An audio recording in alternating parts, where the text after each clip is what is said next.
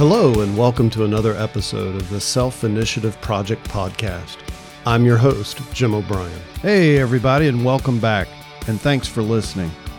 Episode 12, we talk about Krav Maga. Ever since I started this podcast 12 months ago, I've been wanting to talk on the subject of Krav Maga. Uh, This is super exciting for me, so um, I wanted to make sure that I definitely took a episode to talk about this self defense system to get the information out there and hopefully get everyone as fired up about uh, Krav Maga as I have and have have been uh, over the years that I've been involved with it. So Krav Maga was founded uh, originally by a gentleman by the name of Imi Lichtenfeld. Hopefully, I, I didn't do him a disservice and pronounce that at least mostly correctly. I'm not going to talk a lot about Imi uh, here today because, quite honestly, you can't do a search on Krav Maga or on Imi and not stumble upon tons of history and overview. And at the end of the day, because everyone talks about the history of Imi and the history of Krav Maga, uh, it's a little redundant. And so I'm not going to spend the time here to talk about it other than to mention he is the founder. Krav Maga is Hebrew and its English translation, its direct English translation is contact combat. And Krav originally started out uh, being more for military police applications and then was kind of uh, reformed, um, at least uh, another version created for more of the civilian population to get us where we are today. And so Krav Maga is a self defense system, and there's not a lot of martial arts to it. Some folks describe it as a martial arts, and I guess for the sake of e- making the conversation easier, you could call it that. I remember when I first got involved with Krav Maga and was first learning about it, uh, the guy that originally got me in, involved said it was more martial than art. And after having trained in it for a while, I completely agree with that you know, opposed to martial arts and fighting in the ring and whatnot, Krav Maga is all about effective self defense techniques and being efficient and based on natural movements that you're more than likely to respond with in an attack scenario, physical attack scenario. Uh, it's about using tools around you as weapons when you need to being aware of your surroundings and what's going on around you the whole time, including when you're having to deal with a straight on attack. And it's about getting out of there and going home safe. And I don't want to capitalize too much on some of the slogans that are tossed around in the community, but I'd say the primary difference between Krav Maga and more traditional uh, martial arts is that there are no points, there's no forms, there's no katas, there's no patterns, uh, there's no tapping out. It's straight up ass whipping. When you're being attacked, when you feel your life is being threatened or otherwise, Krav Maga has some excellent tools uh, for you to use to be able to defend yourself and get out of there and, and be safe. Get yourself and or your loved ones to a safe spot and go home it's not a martial arts, but there's elements of martial arts to it. So Krav Maga at the end of the day is kind of a hybrid of a few different things. It's it's got some Muay Thai in it. It's got boxing, a little bit of wrestling, probably more starting to get more wrestling and jujitsu in it now than it ever has. When I first started, for the longest time, there was probably only 10 to 15% groundwork in the overall program. And that's because of the general philosophy it had. But, you know, the realization is, realization is, is that most fights wind up on the ground or can certainly wind up on the ground. And then more recently, too, they've introduced the usage of uh, more firearms, getting firearms training, because a, a big part of Krav Maga, especially in the more advanced levels, is defense against weapons. I mean, at the end of the day, you do or should at least have some options when it comes to defending against guns, knives, and sticks, blunt objects of any sort, whether it's a baseball bat or a broken beer bottle. So it covers a wide range of things you're likely to find yourself in as far as physical or potential physical op, you know, altercations. The first time that I ever heard of Krav Maga was back probably in the early mid 2000s. I was riding on I was on a plane. I think I was heading out to Denver, Colorado if memory serves, and I remember this older gentleman walking down the aisle and he had this t-shirt on and I thought it had the coolest emblem and it said Krav Maga. But of course, I didn't know anything about Krav Maga. I'd never heard of it, never seen it, never heard it pronounced before. So he sits down, winds up sitting down next to me and I asked him about it. I said, Hey, what's that Krav Maga about? And he says, Well, it's pronounced Krav Maga. And he be- begins to give me the overview. You'll hear the IDF, the Israeli Defense Force, mentioned quite a bit. I think they mention it as much as they do because it, you know, makes it a little sexier to talk about the IDF. But uh, he gave me the overview of Krav Maga, and he was actually on his way out to Los Angeles to test for his black belt. Which now, knowing what I know about what it takes to get the black belt in Krav Maga, I have a greater appreciation for that, for meeting that gentleman and what he was about to go through after that plane ride. But um, that was the very first thing. That was the very first time I had ever heard, even heard of Krav Maga. And then it was, I believe, 2008. A coworker of mine was uh, training in Krav, and we got started talking about it in the office at some point. And he said, "Hey, we've got this seminar going on. Why don't you come check it out?" And I was curious. I had been curious since I'd met the guy on the plane, and my exposure to martial arts to that point was more of a traditional Korean type of style of martial art. I, I have a, a, black belt in that, and there was some self defense elements to that, specific self defense techniques to that, but it was more the traditional forms and patterns that that style I, I had been accustomed to. So when uh, this guy, his name was Jesse Walker, uh, offered me an opportunity to go to the seminar, I was like, absolutely, I'll do it. Well, I got up there and I had no idea what to expect. And I remember my first experience in Krav Maga was like this. So it was on the other side of town, about 45 minute drive. It was in the afternoon, early afternoon. And so I decided to eat lunch before I went because I figured, hey, in 45 minutes, it'll be mostly digested. I'll be good to go. So I eat my sandwich and chips or whatever it was I had that day, and I went. And um, you know, however much time before I left the house to get over there in time for the seminar, plus the 40, 45 minute drive it took me. Well, I got there and they started to warm up for this seminar uh, because you'll find that Krav Maga is very physically demanding, and we'll talk more about that here in a minute. But I started going through the warm up, and next thing you know, that lunch is not agreeing with me at all. So I actually had the very first time, the very first seminar I ever took in Krav Maga, I wound up having to sit out for a few minutes to collect myself. I never ever got sick, but it certainly got me to the point where I had to take a break. And at that point in my life, I wasn't super fit either, uh, or as fit as I ultimately got. Uh, through Krav and just general working out. So it was just a double whammy that day. But anyway, I got back in and uh, wound up being a carjacking uh, defense seminar. And so we started out with the warm up, which is uh, very, very much traditional in Krav Maga and very much a part of every class or tr- uh, generally most any seminar you'll take. But we uh, wound up moving into gun defense, which was new to me and um, a lot to take in all at once. But uh, we wound up going out in the parking lot and working between three or four different vehicles that people were nice enough to volunteer for the afternoon and learned how to do gun defense and handle people in and around your car when they're holding you at gunpoint. And man, I was sold at this point. Now, that was the extreme, and probably as a beginner, I had no business attempting to do those sorts of things out of context and with no foundation under me. But it gave me the opportunity to see the potential and to understand what was what Krav could offer and and give to me. So I just want to extend a big thank you to Jesse Walker for getting me to go to that seminar because that was the beginning of my journey. But that seminar was just one time. And, you know, you can't go to any seminar and walk away. You can walk away with bits of information and maybe a technique or two you might remember under stress.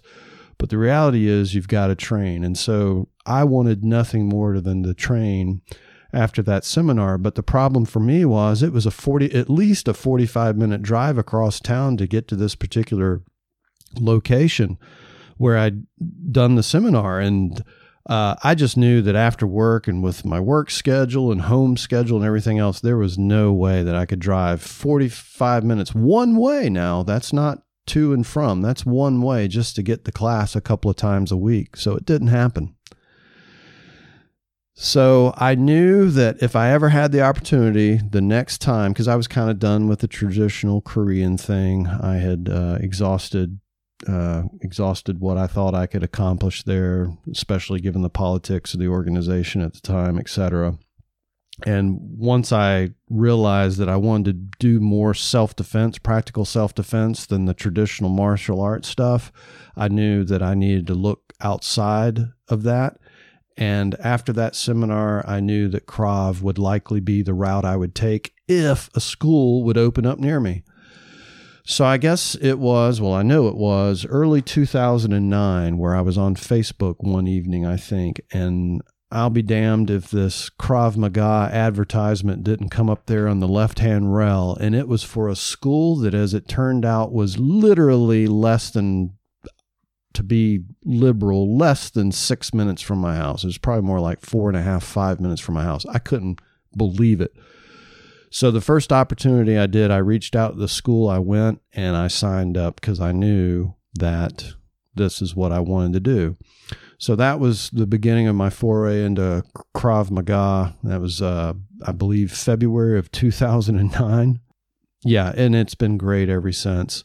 I've worked my way and tested into level three, which is no easy feat, at least for me. So, just to give you some ideas there, too, is you know, Krav Maga is comprised of a lot of different um, combat arts, like I mentioned previously, and you'll learn things like your basic stance, punching, kicking, elbows, knees, groin strikes, eye gouges, choke, how to defend against all types of different chokes from different angles, different approaches, bear hugs, and then, as I mentioned too, some of the weapons defenses.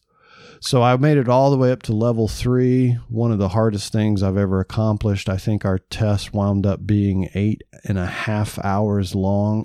So Krav has levels, and a lot of schools use belt system too. But when I was going through, it was all about the levels. So there's five levels, and then you test for black belt eventually if you're so inclined. But I got through level three, and um, I remember the when I got started, they had at the beginning they had uh, the concept of halfway test for level one, and so my halfway test in level one when I got started about mid 2009 when we took that test it was an hour and a half and it was a good hour and a half. But then i think my test to test from level one to level two was six and a half hours. And um, level two to level three was eight and a half, maybe closer to the nine. Now I think they've changed that up some because they realize that's that's hard for some people to get through. So now they've broken it up. I think over a couple of one and a half hour testing sessions, something like that. They've eased back on that uh, a little bit, but certainly earned my keep.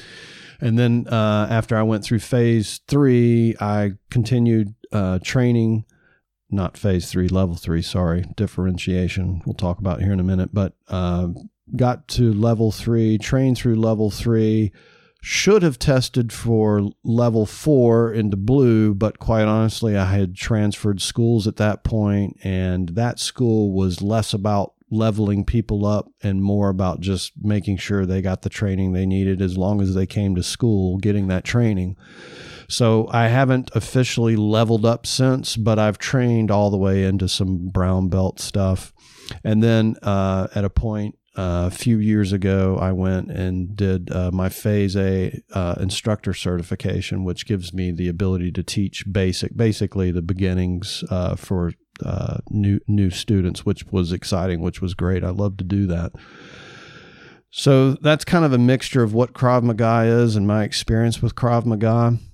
Um, so, what can you expect? What is it going to be like for you to get into Krav Maga and go through it? So, for everyone, I think it's a little different. But to get started, you don't need a whole lot. You just need to make up your mind you're going to do it, sign up with the school that you choose. Uh, if you're interested in formally getting certifications and leveling up or going up in belts, then you want to find a, uh, an official certified Krav school that's a that's uh, either their own entity or they're an affiliate with a larger organization. Uh, if not, you just need to find somebody qualified, you know, that has a history, uh, background in Krav and can teach Krav or any sort of uh, self technique, self defense techniques for you. But certainly, if you want to do Krav, it's just a matter of finding a school that's convenient for you that you think you want to do you really just need comfortable workout clothes and some comfortable workout shoes. I will tell you, when I was doing it, shoes were a thing and uh, it was perfectly acceptable, which is a little odd compared to some martial arts schools, right? Because shoes are no no for whatever reason, but because Krav Maga is more of a street self defense art, you know, it's likely you're going to have shoes on before you're barefooted walking down the street. So I get it. I see both sides. Now it really just depends on the school, I think, as to whether or not you'll need to have training shoes or just, you know, bring bare feet and a comfortable set of workout clothes. That's all you really need to get started in level one. And just the commitment and mindset that you're going to stick with it and give it a chance. It's not easy. Uh, ultimately, you will get bruised and battered. Um, you know, that's all just setting you up for the getting used to the idea of defending yourself because that's what's going to happen. Uh, every class is going to start with a rigorous warm up because a you need to get the blood flowing and get warmed up to move because you're going to be doing all kinds of physical activity so warming up is important. But the other philosophy in krav is that they want you to train tired because it's not going to be easy to defend yourself. Your your adrenaline's going to dump your heart rate's going to go up you're likely to get tunnel vision you may even lose your hearing your iq even may drop a few points and so the idea is if you train tired or train from this place of being strained already or a little stressed out already and sweaty and hot, then you're going to be better prepared than if you try to do it cold because at the end of the day, there's no guarantee that any technique you do is going to work and that it's going to be over with quickly. So if you're prepared for the long haul and you're physically fit, you're mentally fit, you got your cardio in good shape and you have the mindset of never quitting, never giving up, then you're likely got a pretty good chance of better getting through any situation you may find yourself in. So that's why that initial warm up is so key. And I'm not going to lie, it can be strenuous at times. That doesn't mean that you have to go to class in the best of shape. I will say, though, that after six months, and you really should give Krav six months, I can almost guarantee you that if you put effort into it in six months, you're going to lose weight, you're going to get in shape, certainly from a cardiovascular standpoint uh, and you're going to feel better about yourself. And I also argue that once you start going through self defense training like Krav Maga, your outlook on things changes too. Your perspective on things changes. Uh, one of the things that you're likely going to notice is that you want to avoid having to fight or having to defend yourself physically. Uh, once you've done some physical activity and done some sparring and worked with your partner back and forth in these self defense techniques, you're going to realize, hopefully sooner than later, that it's a position you do not want to find yourself in because it can be brutal, nasty. But hopefully, Krav Maga or something similar is going to give you the tools that you need to be able to defend yourself. And that's what it's all about. So go in with an open mind work on developing the never quit mindset and attitude. I can tell you right now that when and if you do test to another level, even if your techniques are not as crispy and sharp as they maybe should be, and they should be when you test, uh, you should be ready to test when they test you. You should feel like you're ready to test when you test. I can tell you right now that a big weight is given to the do not quit, never give up attitude so that attitude and mindset is as important, if not more important, the physical aspects. Because in a real situation, should you ever be physically attacked, you're going to need that mindset to get through there like I said, Krav Maga has nothing to do with fighting or traditional martial arts. It's nothing to do with what you see in the UFC. As a matter of fact, some of the techniques, if not a lot of the techniques that you'll find in Krav Maga, wouldn't even be allowed in ring matches and fighting. It's all about straight up doing what it takes to get out of a bad situation and be able to go home safe with minimal to no injuries. So, yeah, as I mentioned, Krav Maga has nothing to do with martial arts or even, you know, typical fighting in a ring match type of thing, UFC. It's not even the same. Arguably, a lot of the moves, if not all of them, well, I won't say all, a good number of the moves that you'll learn in Krav Maga would never even be permitted inside of a ring in a fighting scenario because it's more about those self defense moves that you'll need to get home. So, back to what you can expect. So, when you start off in level one, you're just there to learn the fundamentals. Like I said, you're going to go through strenuous warm up and then you're going to begin to learn the fundamentals, the stances, standing with your legs shoulder width apart or a little wider with one foot like you've taken a step forward. You're going to be up on the ball of your feet because it's all about forward movement. You never want to find yourself retreating in Krav. You're always going forward. So the heel of your back foot's up. You're on the ball of that foot. Most of your weight is towards the ball of the foot on the front foot. You got a good stable platform for balance facing the target squarely. And that's going to be some of the first, one of the first things you learn is that proper stance, which gives you the foundation for everything else you'll do in Krav. You're going to learn punches, how to do proper punches so that you're less likely to get boxer's fractures from not knowing what you're doing. Palm strikes. Uh, you'll learn basic front kicks. Front kick to the groin is a big move in Krav, as you'll see. And so level one is about establishing the foundation. And then you're likely to learn some of the choke defenses and learning how the pluck plays into Krav. Yes, pluck is reused quite a bit through all the choke defenses, as you'll see. So level one's about learning the basics, and you can never study the basics too much. Uh, even if you advance through Krav, you want to probably still take, well, you don't want to probably, you still want to try to take level one classes to hone those basics, to hone those fundamentals, because every time you change a level in Krav, it's like starting all over again because you're not you've learned the foundations, you've learned the basics, but the next level has nothing to do with the previous. It's like all new techniques and approaches to things. So just when you've gotten comfortable, you're going to start learning all over again. And when you get to level two and beyond, that's when you're going to start learning to take hits. Uh, you're going to start doing sparring.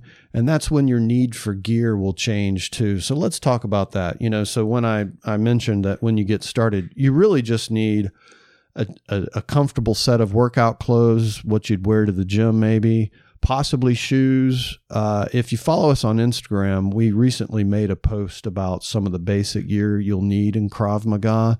So if you do get shoes, you want shoes that have a little bit of grip so you can have some traction on the mats that you'll be working out on, but you don't want so much traction that you can't pivot and turn and spin on those mats. Uh, they can be a little grabby and, you know, you don't want to twist your ankle or otherwise. So you want a good pair of athletic shoes that are comfortable and fit you right with just enough grip, but not too much. And you certainly don't want anything like aggressive treaded trail shoes or anything like that. When you get to level two, that's where they tell you you got to buy some gear. And a lot of the schools sell their own gear, and that's fine for me, I found that that gear sometimes that the school sells is the lowest end of the totem pole, so to speak. When it comes to gear, it's very basic, very, uh, let's just say, inexpensive gear. There's nothing that says you can't go out and get your own. But here's really what you're going to need starting at level two, because again, that's when the more serious stuff goes, uh, when the more serious stuff starts, and when you start sparring and things like that. So, you're going to want a pair of 16 ounce boxing gloves. They don't allow anything lighter, and that's just simply because, again, you're not there to fight UFC. Uh, and you're not there to fight your partner. You'll be sparring with your partner and working with your partner, but the most important person in school for you is your partner. And so it's a partner thing, not an opponent thing. So the 16 ounce is there for safety because a 16 ounce glove has more padding. Now, with that being said, you can certainly hit someone hard with a pair of 16 ounce gloves, but the goal is to have a little bit more padding in there so they don't permit anything lighter than the 16 ounce. Uh, the next thing you're going to want is some shin guards. Uh, I can't tell you how painful, if you don't already know, how painful it is to get hit especially repetitively in the shins. You're going to want to get yourself some shin guards, no doubt about it. Uh, the headgear, they'll recommend headgear, which is basically this padded leather helmet type thing that you'll put on, like you see boxers wear in the ring when they're practicing and working out, when they're training. It helps cushion the blow a little bit. I find myself uh, not liking them because they'll have a tendency to fall down over your brows and block some of your vision. At the end of the day, you can still get a bloody nose if you get hit just right with the headgear. So, a lot of the times, I got to where I wasn't even wearing it when I was doing sparring.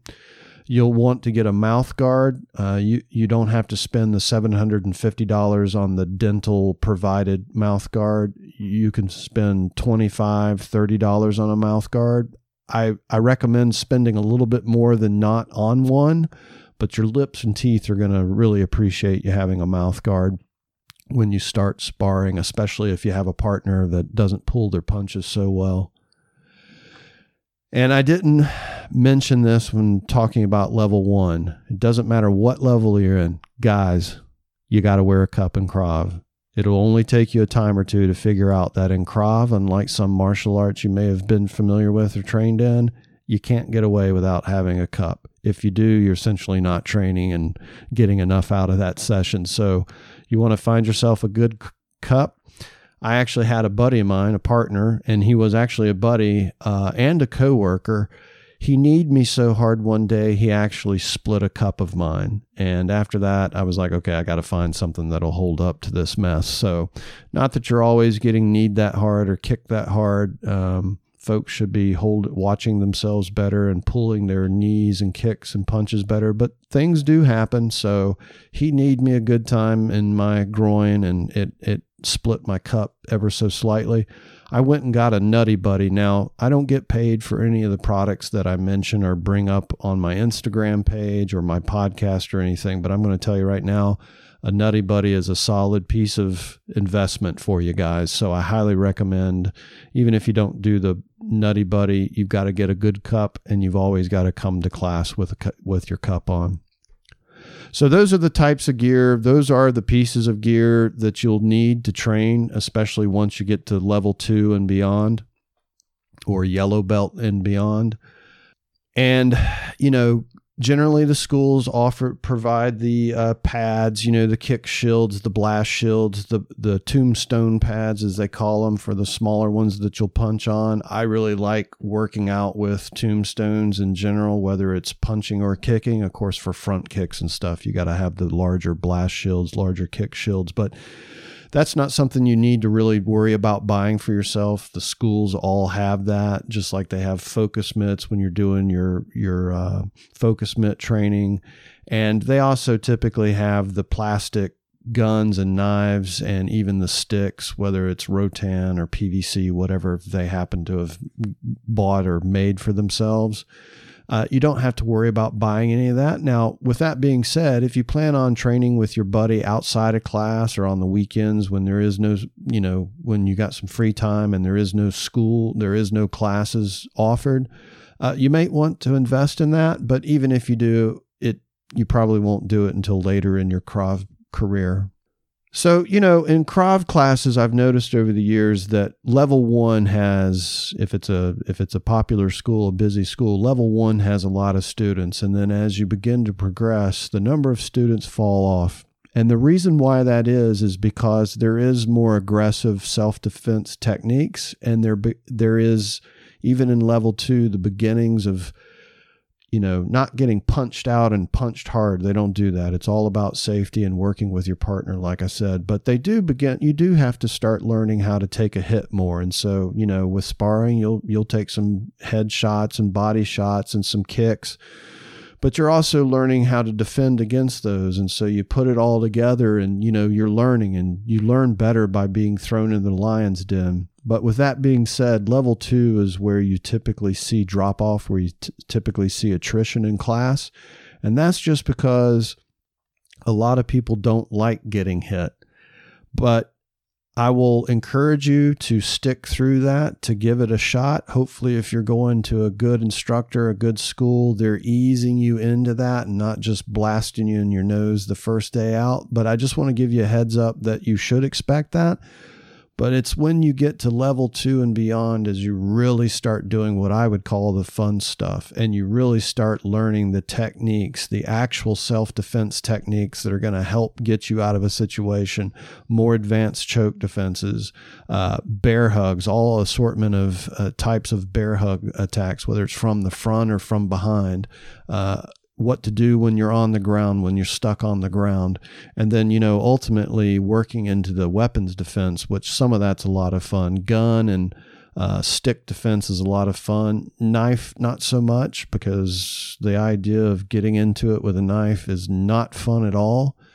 And I'll also say too that I think in in you know if I had to say anything negative about Krav, and I don't have a lot to say negative about Krav, is when it comes to groundwork, which is changing, and when it comes to dynamic knife defenses, I think those are two areas that Krav typically is needed more help with, or uh, different techniques, or to be more honest about the techniques. So, as I think I mentioned earlier when I was coming up, Krav only was really comprised of about 10 to 15% of anything on the ground. And again that was philosophical right? The goal is is hey you're going to be getting your defending yourself just in time especially if you got your head on the swivel and paying attention to what's going on around you and in public you know you're going to be able to better respond to attacks and you're going to be able to take care of business and get out of there and hopefully never find yourself on the ground the reality of it is, and I think most of the people that train in wrestling or jujitsu would contend that most fights wind up on the ground, and therefore Krav Maga needs to start dealing with that more. And the great news is, is a lot of schools uh, have started incorporating more grappling and groundwork that push, pull, body fill, uh, knowing what to do when things do wind up on the ground and that's been added even since I started back in 2009. I think that's great. Uh, the other thing that you just have to be honest about and realistic about because all of these things are just tools uh, for you to use. And the only one that's going to work for you is the one that you know inside and out. And the only one that you're going to know inside and out is the one that you're training on all the time. So when it comes to gun defenses, knife defenses, and stick defenses, they're only as good, they're only as effective as you are at training in them. But I have to say, based on my limited experience with them, that when it comes to dynamic knife defenses. In other words, the attacker is moving the knife at you in some regards, whether it's overhead, underhead, a stabbing motion, slicing motion, whatever. I think some of those defenses, um, they give you options if you were to be attacked by a knife, but I don't have 100% confidence in them. And that, and in fairness to the system, that could just because be because at the end of the day, you got to train a lot in that stuff. I'm way more comfortable even with gun defenses and especially stick defenses than I am knife. Now there's some static knife defenses, meaning the movement's not there. They're holding the knife on your on your throat. They're just holding a knife out at you. I I feel like I'm more confident in those certainly than the dynamic, but the knife defense, I just I say all of that not to poo poo anything about Krav as much of just to remind you that you're learning techniques that can work, but they're only as effective as you train and are familiar with them. So just know going into this whole thing that there's no magic bullet. This technique or that technique is not guaranteed to work. As a as an instructor that I've trained under uh, a, a handful of times and that I admire, as Ryan Hoover says infamously, it depends, and it always does. In teaching, you can change the scenario one little degree, and it may mean an entire new approach to what you're doing to defend yourself. So it depends, and there's no magic bullet. So I just want to set level set your expectations there as well. So, uh, not I don't want to uh, spend too much on time on this, but come prepared. Bring water. Bring your energy drinks. I don't recommend bringing Red Bull and stuff like that to class. Uh, there's probably some better options to replenish the electrolytes and sodium you've lost through sweating in class, especially if you're doing a you know a two three four hour uh, long seminar or you're testing for uh, extended periods of time you want to make sure you're getting the right fluids replenished into your body and be sure to bring snacks. Uh, granola bars or bananas make great uh, snacks along the on the way as well. And ladies look i just want to say this uh, touch on this real briefly. Don't be intimidated. There's actually a lot of women and girls, ladies that come to Krav, uh, and and arguably Krav is just as important and just as good for you guys to learn uh, as it is for the guys. Um, so don't let that discourage you. Even if you wind up being the only woman in class, I say go for it. Again, you can't do anything but learn. If you were to work with some big burly dude as your partner, it's only going to make you learn and train that much harder. So that's a good thing. But don't worry. Generally, there's a, a, a, a I find a good share of women uh, come to class that want to learn and are there to work hard. I would say though that if you're going to take Krav, you can certainly come to Krav for a fitness, physical fitness uh, class type of thing, you know. But I would take it a little bit more seriously than the kickboxing class you try to take at your local gym. It really is meant to be taken seriously because at the end of the day, it is serious. It is serious defending yourself, learning how to defend yourself, or learning how to protect your child or, or your significant other, whatever the case may be. So I expect 100% out of my students. I want them to have that never quit, never give up uh, attitude, but I also want them giving 100% in class too. And that means going all out all the time because, again, you're not going to be patty caking it out on the street if you were to be attacked. And so that's a point that I want to make to you too. That mindset of doing whatever it takes to get out of there. And in, you know, in reality, you need to train that way too. So it's not about hitting that pad, at, slapping that pad like you're, you know, doing your kickboxing at the local gym, like I said, it's hitting that pad as hard as you can, working on those techniques to make them as effective as possible, and, and taking it seriously because you know why you're training is a serious reason. So you should take it seriously as well. And you know, look, the physical training, the physical fitness part of it is just going to be a fallout. It's just a side benefit.